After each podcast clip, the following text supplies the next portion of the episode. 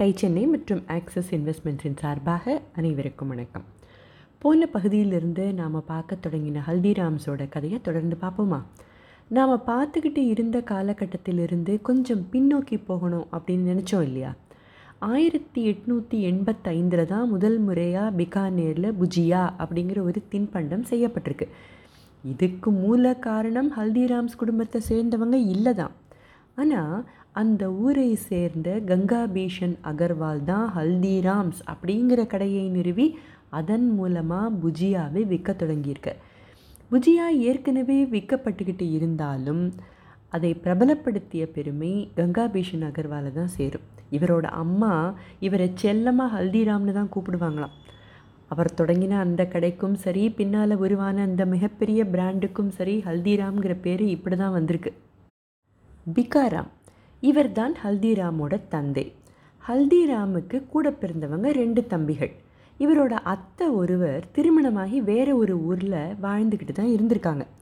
அவங்களுடைய மாமியார் ரொம்பவுமே சுவையான வித்தியாசமான விதத்தில் புஜியா செய்வாங்களாம் ஸோ ஹல்திராமோட அத்தை எப்போவெல்லாம் பிறந்த வீட்டுக்கு வராங்களோ அப்பெல்லாம் தன்னுடைய மருமகன்களுக்கு அந்த புதுவிதமான புஜியாவை செஞ்சு தருவாங்களாம்.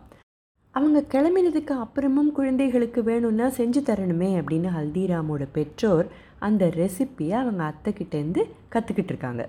இதுதான் இன்றைய ஹல்திராம் பிராண்டுக்கு போடப்பட்ட விதைன்னு கூட சொல்லலாம். இந்த ஸ்நாக்கை அந்த காலகட்டத்தில் செய்கிறவங்களும் குறைவாக தான் இருந்திருக்காங்க.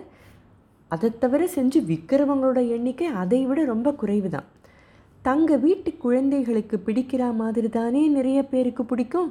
இங்கே ஒரு தொழில் தொடங்குகிற வாய்ப்பு இருக்கே அப்படின்னு நினச்ச பிகாராம் இந்த புஜியாவை நிறைய செஞ்சு பிகானேரில் விற்க தொடங்கியிருக்கார் ஆரம்பத்தில் வியாபாரம் ஒன்றும் பெருசாக நடக்கலை. ஆனால் ஏதோ ஓரளவு அவரோட குடும்பத்துக்கு எக்ஸ்ட்ரா கேஷ் கிடைச்சிதுன்னு சொல்லலாம். ஆக்சுவலாக புஜியா பிஸ்னஸை தொடங்கியது பிகாராம்னாலும் பலர் இவரோட அப்பா தொடங்கினதாக தான் சொல்கிறாங்க ப்ரெஸ்லையும் சில சமயம் அப்படி தான் குறிப்பிடுறாங்க. ஆனால் தொடங்கினது என்னவோ பிகாராம் தான். சின்ன பையனாக இருந்த ஹல்திராம் நிறைய நேரம் கிச்சன் பக்கத்துலேயே சுற்றிக்கிட்டு இருப்பாராம். ஏதாவது உதவி வேணும்னா செஞ்சும் தருவாராம். தொடக்க காலங்களில் சுத்தம் செய்கிறது மாவு பிசையிறது இந்த மாதிரியான வேலைகளை செஞ்சிட்டு இருந்த ஹல்திராம் புஜியா செய்கிறத கற்றுக்கிறதுலேயும் நிறைய ஆர்வம் காட்டியிருக்கார். இவரோட பதினோராவது வயசில் பொறுப்பெடுக்கிற வயசாச்சு பையனுக்கு அப்படின்னு நினச்ச இவருடைய அப்பாவும் தாத்தாவும் இவருக்கு திருமணத்தையும் வேற செஞ்சு வச்சுருக்காங்க. இவரை நம்பி வந்த அந்த ஒன்பது வயசு சின்ன பெண் குடும்பத்தில் வேற ஒரு எக்ஸ்ட்ராவாக வந்து சேர வருமானத்தை பெருக்கிறதுக்கு தன்னோட பங்கும் இருக்கணும்னு நினச்சிருக்கார் ஹல்தினா.